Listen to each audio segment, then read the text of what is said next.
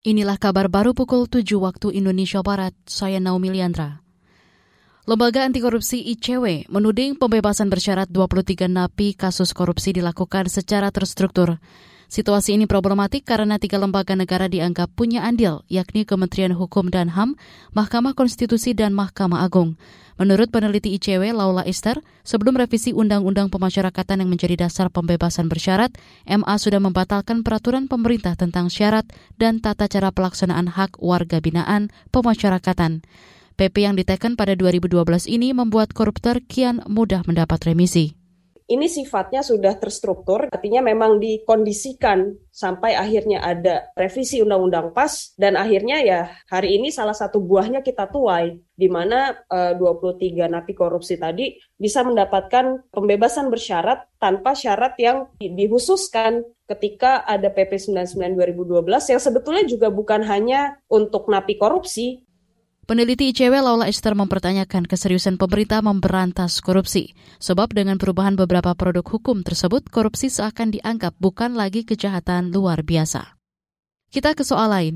Kepala daerah diminta membenahi manajemen badan usaha milik daerah BUMD. Pembenahan ini agar BUMD fokus pada fungsi dan tujuannya.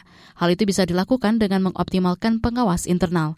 Berikut pernyataan Inspektur Jenderal Kementerian Dalam Negeri Tom Sitohir. Harusnya lebih kencang dia lebih cepat ibarat berjalan di jalan tol. Sehingga untuk mencapai tujuan tadi, layanan publik maupun keuntungan atau masukan daripada PAD itu harusnya jauh lebih cepat. Irjen Kemendagri Tom Sitohir menambahkan BUMD mesti berperan mendorong ekonomi daerah dan nasional.